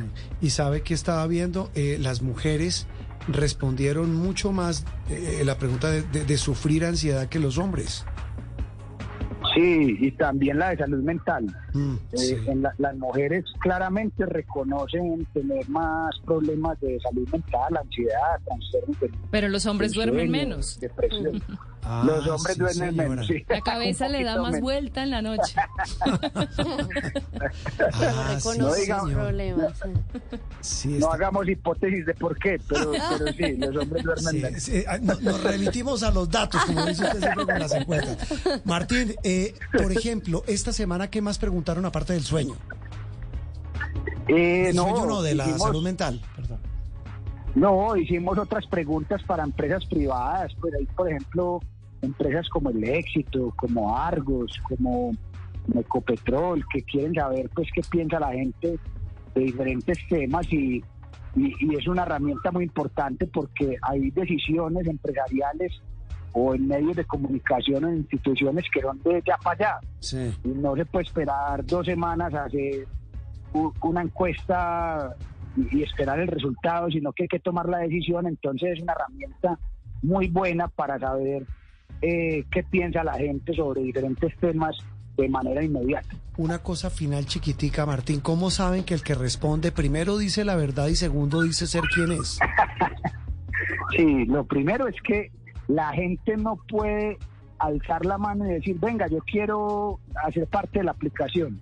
Nosotros vamos a los hogares, seleccionamos las personas y esas personas que aceptan hacer parte de este proyecto Mm. son las que responden, pero fueron seleccionadas por nosotros para Ah, eso- que en es realidad pueda representar, sí, para que en realidad pueda representar la opinión de Colombia. Es- eso es importante. Pues Martín, como siempre usted con los numeritos y los datos, nos veremos pronto, ¿no? Sí, señor. Allá estamos firmes y, y aquí mm, informando a la gente qué es lo que nos gusta hacer la verdad nos mueve, como siempre le hemos dicho, y, y bueno, creemos que toda esta información ayuda a que los colombianos eh, sepan qué piensan los demás colombianos. Claro que sí. Martín Orozco, el gerente de Invamer, hoy domingo en sala de prensa.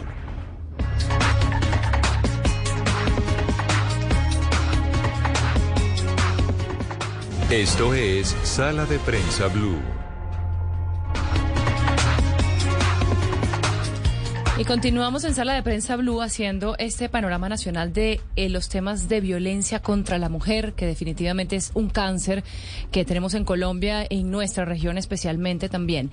Y vamos a, digamos, a llegar a Cali, porque en esta ciudad, además, aumentaron este año los casos de violencia contra la mujer. Y esto no discrimina. Es en todos los estratos socioeconómicos hay denuncias de violencia sexual y violencia intrafamiliar.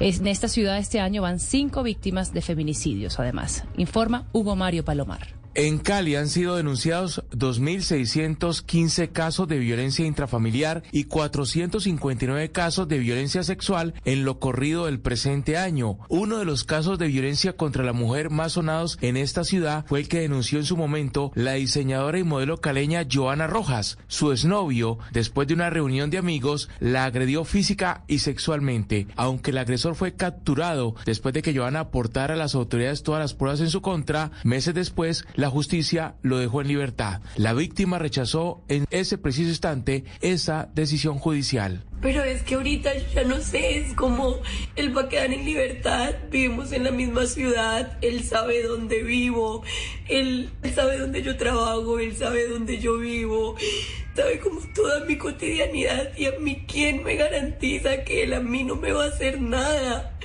Yo no tengo esa garantía en este momento. A mí, a él no le pusieron ni restricción de cierto metraje para, para, para que no pudiéramos estar cerca. Yo no tengo absolutamente nada, nada, nada de protección en este momento con una persona que está denunciada por acceso carnal violento, por agravado. El panorama de violencia contra la mujer es preocupante en Cali. Desde el año 2020 a la fecha, en esta ciudad se han registrado 58 feminicidios. Este año van 5 feminicidios y 45 homicidios de mujeres. Esta semana hubo un caso realmente aterrador, el de una mujer que fue violada por dos hombres que luego la atacaron a disparos cerca del municipio de Yumbo Valle. La mujer increíblemente sobrevivió al ataque. Los agresores fueron capturados. La directora seccional de Fiscalía Sandra Eugenia González así relató este hecho. La desvía a un callejón denominado Gallego en este sector. Cuando la mujer le da la espalda, arremete contra ella con un arma eh, traumática, la impacta en su cabeza, ella cae, la inmovilizan y la agrede eh, sexualmente. Como si ello no fuera suficiente, estas personas habrían presuntamente tomado nuevamente esta arma y la habrían impactado en varias oportunidades más también en su cabeza. Para luchar contra este tipo de violencia, las autoridades de Cali han intentado todo tipo de campañas. La Casa Matria protege en esta ciudad a las mujeres que denuncian a sus parejas por maltrato y la policía y la fiscalía tienen centros de atención para las víctimas de violencia intrafamiliar. Hugo, gracias. Y nos vamos a la costa caribe de nuestro país, que históricamente ha sido calificada o reconocida lamentablemente por lamentables casos de machismo. Pues la buena noticia es que han bajado. No significa que ya no haya, no se presenten, pero las mujeres en la capital del Atlántico, en Barranquilla, piden mayores acciones de las autoridades. Adrián Jiménez. Casos como el de Karen Lisbeth Guerra Hernández, de 46 años, asesinada por su pareja sentimental y cuyo cuerpo fue enterrado en el patio de una vivienda en Galapa Atlántico, o el de una adulta mayor de 64 años, hallada sin vida en el baño de su vivienda con signos de violencia, son algunos de los sucesos que han marcado el primer semestre de este 2023 en materia de violencia contra las mujeres. Aunque los indicadores pudieran mostrar un panorama más alentador el presente año, teniendo en cuenta que, por ejemplo, los casos de feminicidio para Barranquilla, Soledad, Malambo y Puerto Colombia han disminuido hasta en un 100%, en Galapa y Ponedera El aumento fue precisamente de un 100% con un caso cada uno durante este 2023. Emma Doris López, directora de la Red de Mujeres en el Atlántico. Crear nuevas leyes. Yo creo que el tema no es por allí, porque el tema es que las leyes están, es que hay que trabajar fuertemente en la, en la no discriminación, hacer acciones contundentes que trabajen la libre locomoción, la libre movilidad de las mujeres, que haya un trabajo sin injusticia, sin discriminación. En lo que respecta a los homicidios, mientras que Barranquilla reportó una reducción de hasta el 33% durante este 2023, teniendo en cuenta que para el año 2022 se registraron 12 hechos de sangre, mientras que durante este 2023 contamos con tan solo 8, en Soledad y Palmar de Varela hubo un aumento del 40 y 100% respectivamente. Esto es Sala de Prensa Blue.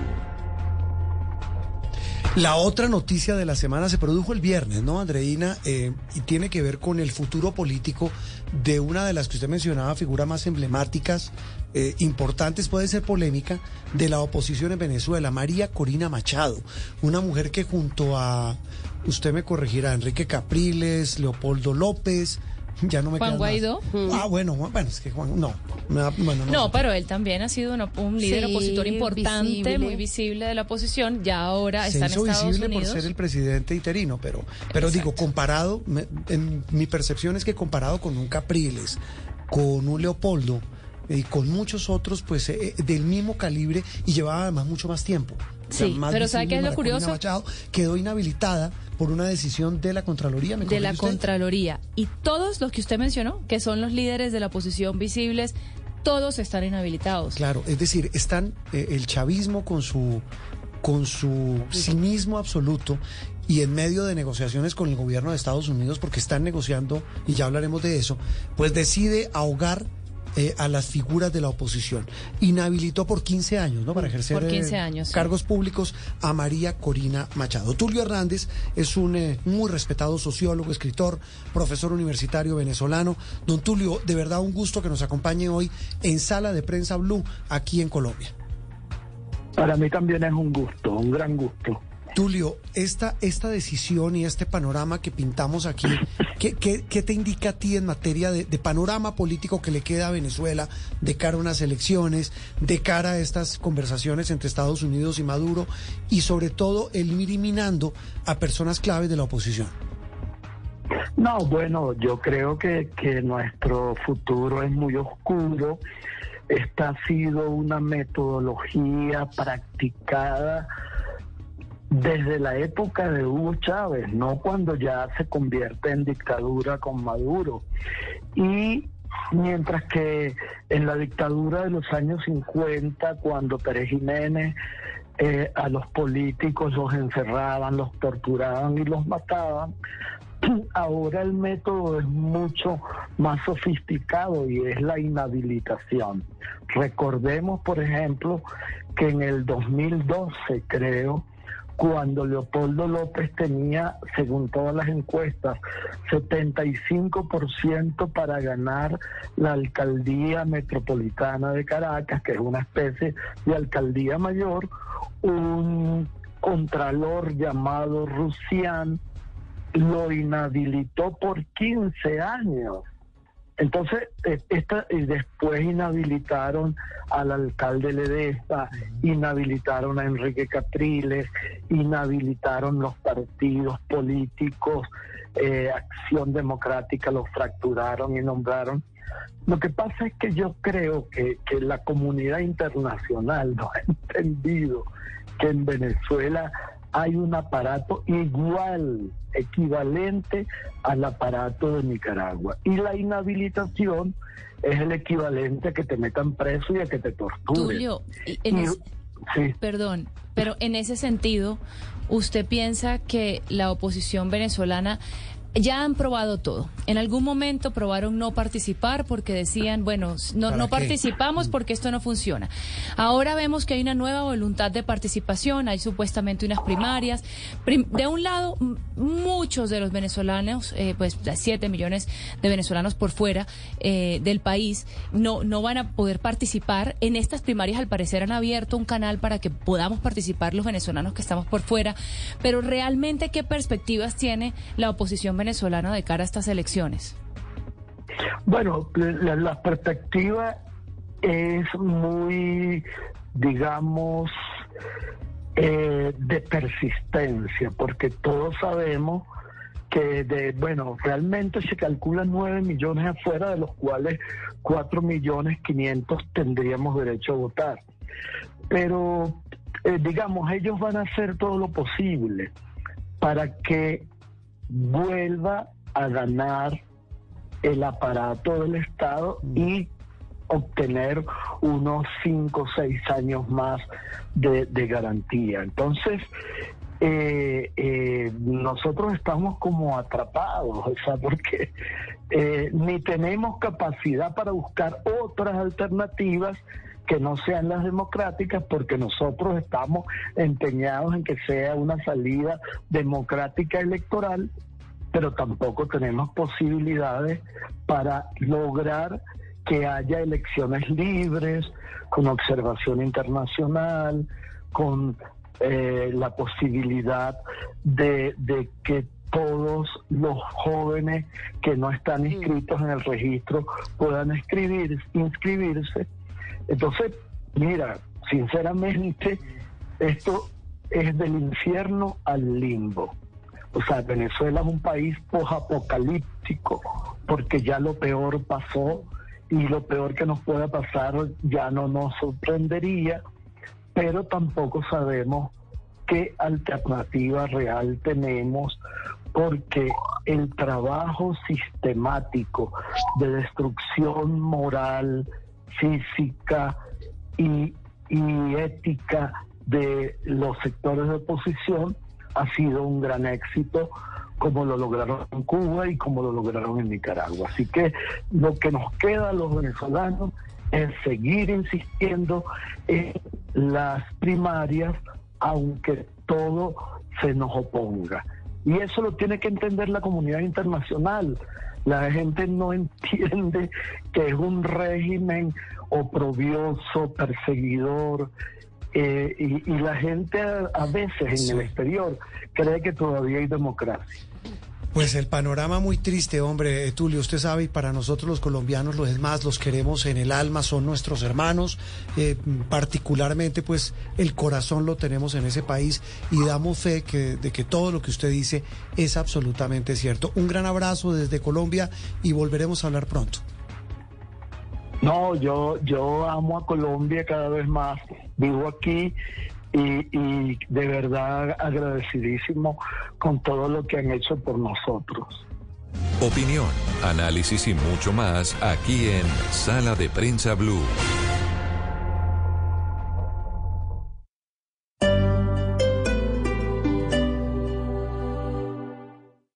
Here's to feeling that we belong and feeling part of something bigger. Here's to being there for each other. And finding friends who become family. Here's to the talkers, the listeners, and the cooks. Absolutely the cooks. Here's to the ones we can't imagine not knowing. And here's to all the wonderful and powerful things that happen when we come together. Here's to us, all of us. To learn more, visit mychinet.com. Destápate una fría que vamos a San Pedriar. San Pedriar. Entonces destapo más porque aquí detrás viene el combo. En las fiestas de San Pedro siempre se arma el plan tranqui con el combo. Alista el sombrero y el rabo de gallo porque Águila Light está solo a 2.200 pesos. Precio sugerido al público para cerveza Águila Light de botella 330 centímetros cúbicos. El precio incluye únicamente el valor del líquido. Pruebes el expendio de bebidas embriagantes a menores de edad. El exceso de alcohol es perjudicial para la salud.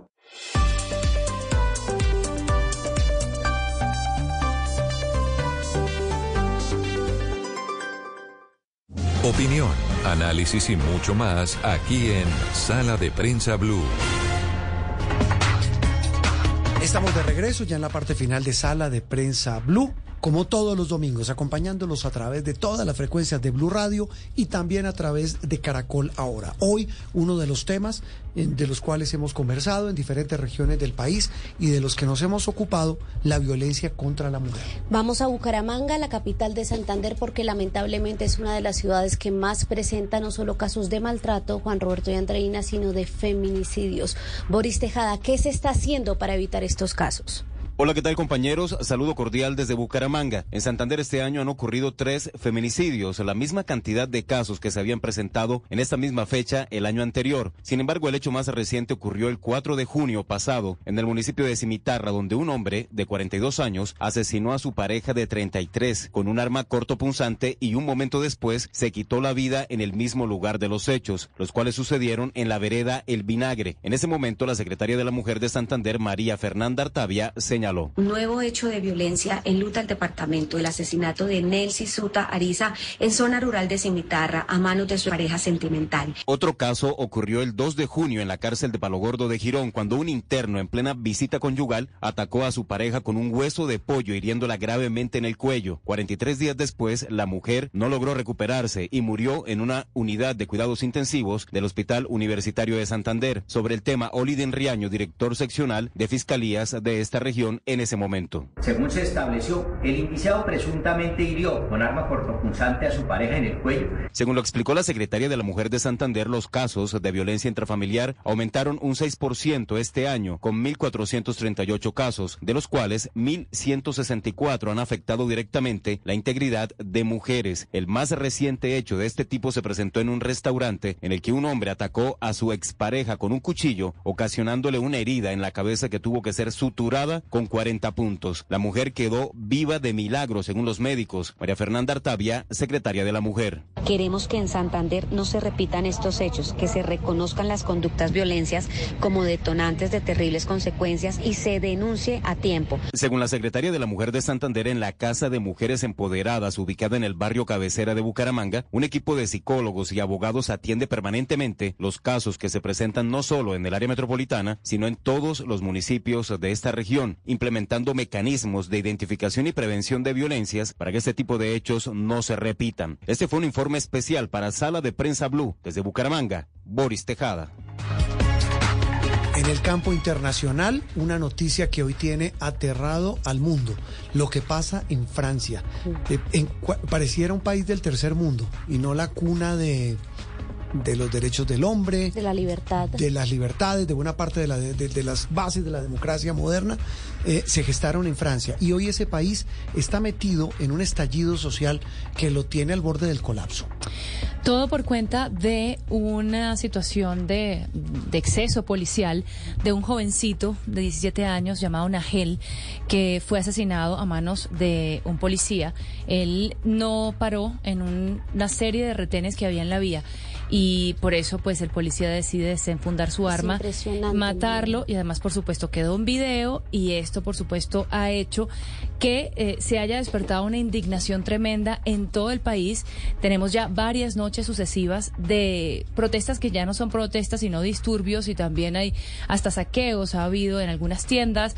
Esto se volvió definitivamente una bola de nieve que nos recuerda mucho el caso en Estados Unidos de George Floyd también eh, que desencadenó en una serie de protestas eh, día tras día, en este caso en Estados Unidos, pero acá este lo estamos hablando en Francia.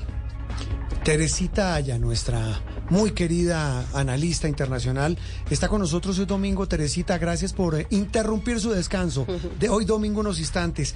Eh, ¿Qué tan grave es lo de Francia hoy para Francia, para Europa y para el mundo? Teresita, buen domingo. Buenos días, Andreina, María Camila, Juan Roberto. Es algo supremamente grave. Llevan ya varios días, casi una semana, desde el martes, eh, que están protestando por las noches, que el presidente Macron no logra realmente tener una estrategia clara, poner orden con lo que está pasando y ver para dónde van con el país.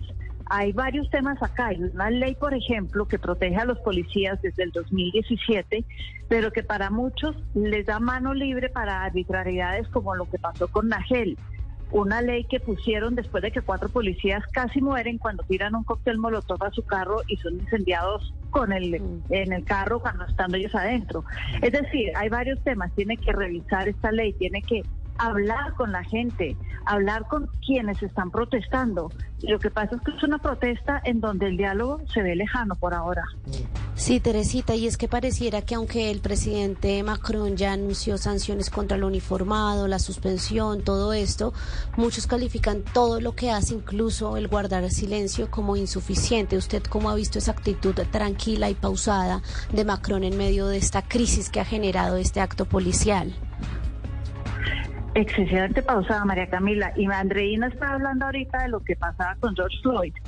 Precisamente estaba leyendo este fin de semana que cuando pasó lo de George Floyd, a Macron en algún momento sus asistentes le dijeron hay que solidarizarnos con lo que está pasando al otro lado. Nosotros tenemos también muchos migrantes, muchas minorías acá. Tenemos que, sería bueno dar un mensaje de apoyo de que Francia, cuna de la democracia, como decía Juan Roberto, apoya a todos estos movimientos y Macron dicen, dijo que sí, que no, que no, que sí. Al final no salió con nada. Y yo creo que estamos viendo un Macron que en el fondo sabe que tiene que hacer las cosas, pero sigue sin salir con nada. Sí, sigue sin salir con nada. Teresita, una cosa final, se lo pregunté en privado, lo hago ahora en público. ¿Esto puede, qué significar para Macron? ¿Se puede llegar a caer un presidente como el de Francia? Pues Juan Roberto, desde que habla sobre este tema el viernes, sí. ah, cosas y él sigue convulsionado. Por ejemplo, ayer sábado iba a haber una marcha en Marsella, Sí. una marcha eh, para el orgullo homosexual, LGBT, todo, la cancelaron. Uno, porque no hay policías que se quieran arriesgar, y dos, porque no quieren más marchas. Sí. Esto significa que el pueblo está desconfiando ya de qué pueden hacer y qué no pueden hacer. Pero mi respuesta sería, si Macron no cayó con las tensiones, esto puede que tampoco lo tumbe, Ni pero con los chalecos amarillos mucho tampoco. más mi Sí, pero Ni con los chalecos amarillos. Pero no había- es que esto es más emocional, pensaría yo. Esto es Claro, más pero no había aprobado- visceral y eso puede ser peligroso. No había aprobado las pensiones, en fin, pero nada, eh, le, le creo, pero es una situación calamitosa la de este señor. ¿Cuánto le queda de gobierno a él? Le quedan varios años. Sí, porque le acaba de ser reelegido, le ganó a, a la, a- Exacto. a la de ultraderecha. Eh, Teresita, feliz domingo. Feliz domingo. Esto es Sala de Prensa Blue. El mes que acaba de terminar, el de junio, ¿cierto? Ajá. El de acaba de terminar tiene muchas particularidades. Una de ellas es que es el mes del orgullo de la comunidad LGBTIQ. ¿Lo dijimos bien? Lo dijimos bien. Bueno. Sí.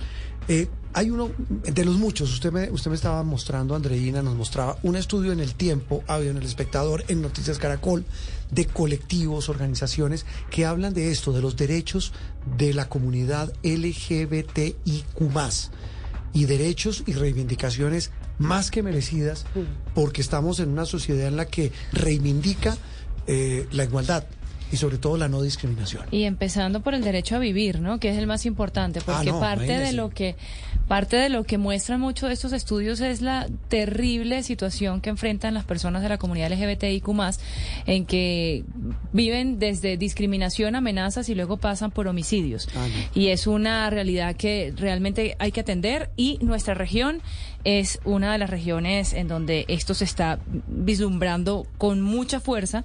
Eh, un estudio, no de la, de la persona que vamos a entrevistar, sino otro que vimos esta semana, que salió el viernes en el tiempo, hablaba de que el año pasado al menos 344 personas de esta comunidad fueron asesinadas en 10 países de la región.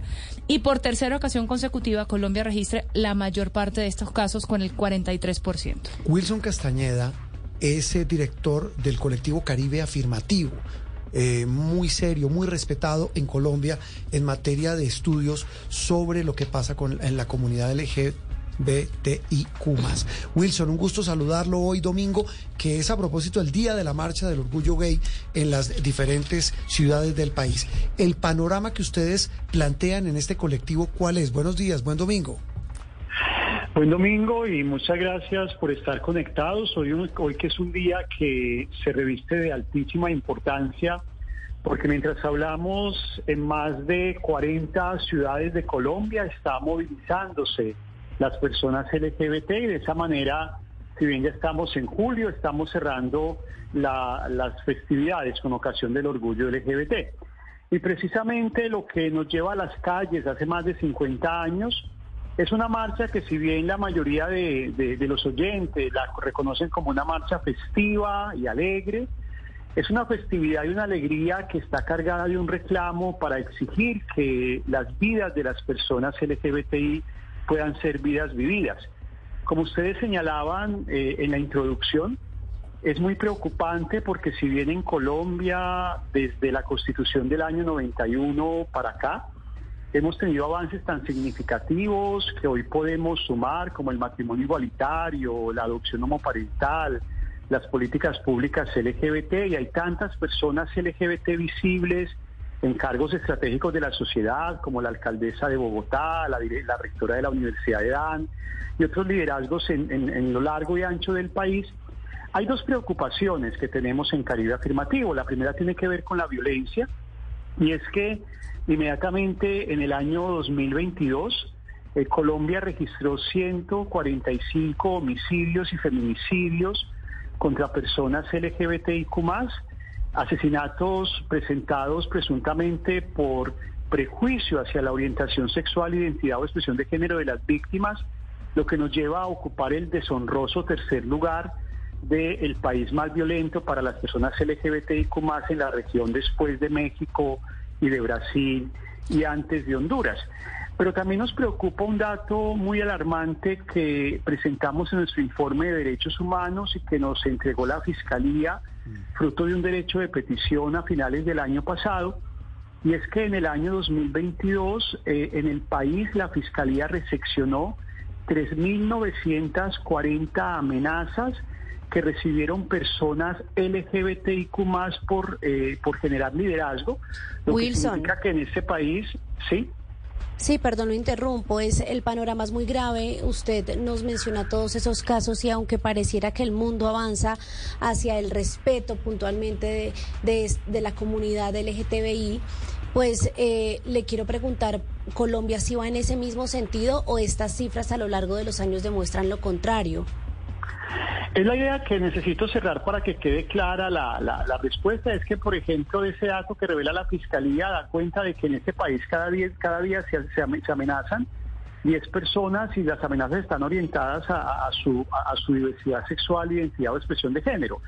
Entonces, con estos datos tan preocupantes, eh, y, la respuesta que tendría a su pregunta es decirle que Lastimosamente, si bien en Colombia se ha tratado de cerrar un compromiso de protección a las personas LGBT que está tanto en el plan de desarrollo del gobierno actual como en el acuerdo de paz entre el gobierno y las FARC de hace siete años, todavía no logramos materializar condiciones de vida digna para las personas LGBT y sigue siendo muy hostil construir un proyecto de vida en este país siendo abiertamente LGBT, porque hay dos amenazas. De un lado la violencia, que fueron las cifras que le acabé de dar, y de otro lado también la ausencia de acciones afirmativas. Eh, en Colombia tenemos eh, un déficit de derechos económicos, sociales y culturales para toda la población, pero que es más agudo para las personas LGBT. Hay pobreza, desescolaridad, ausencia de trabajo. Entonces, por supuesto, eh, hay muy buena voluntad, pero nos faltan acciones concretas para que en nuestro país las personas LGBT puedan tener una calidad de vida. Wilson, ¿y cómo estamos en materia de justicia luego de que se cometen crímenes en contra de esta, de esta comunidad? Y las denuncias, hay eh, denuncias y, y la justicia, si llega o no. El año pasado la Fiscalía tomó una decisión muy significativa y es que presentó oficialmente una guía de trabajo para investigar, las muertes y los, los asesinatos perdón, de las personas LGBTIQ más motivados por prejuicio. Eh, sin embargo, necesitamos que esa guía, que es un documento de trabajo interno de la Fiscalía, se vuelva en un mandato para los policías y los investigadores judiciales. Eh, en la última respuesta a un derecho de petición que nos entregó la Fiscalía, nos indicaba que el 34% de los asesinatos hacia personas LGBT eran investigados, lo que está diciendo que eh, casi el 70% de estos casos están en la impunidad.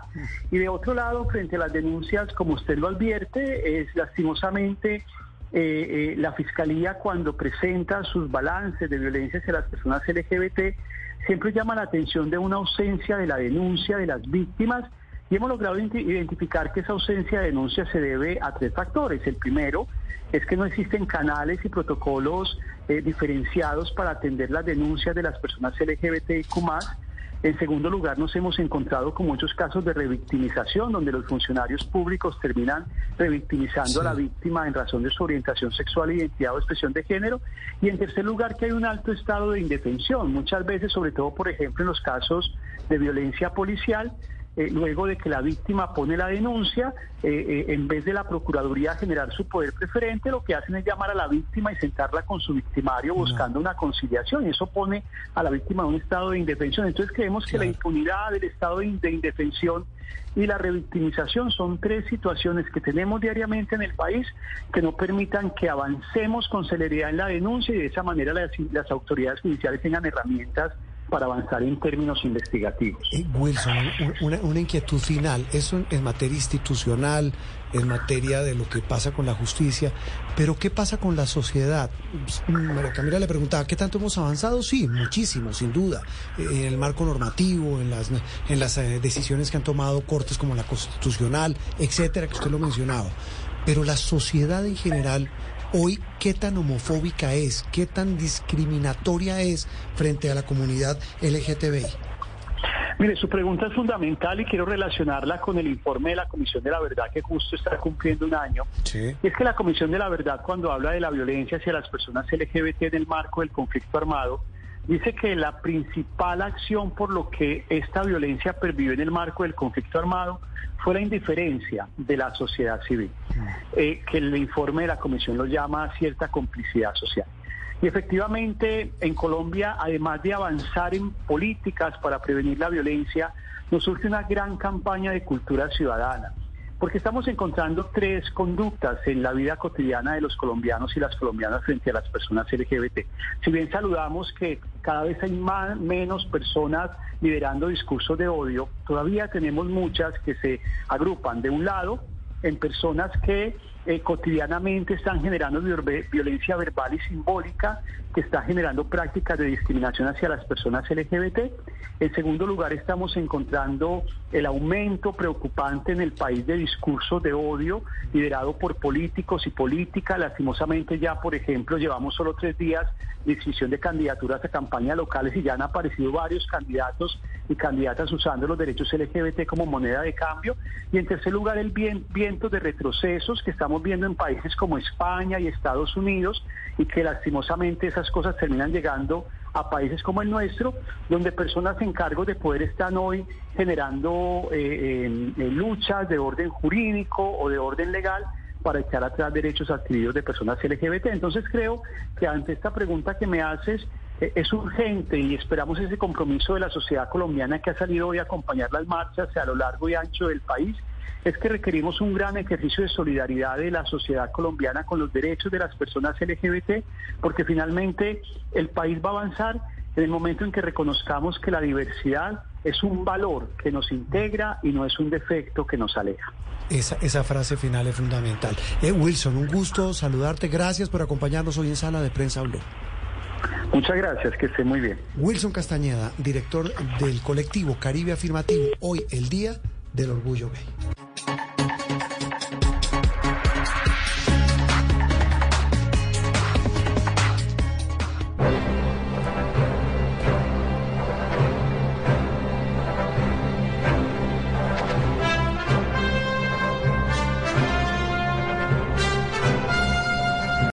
Lucky Land Casino asking people what's the weirdest place you've gotten lucky? Lucky? In line at the deli, I guess? Aha, in my dentist's office.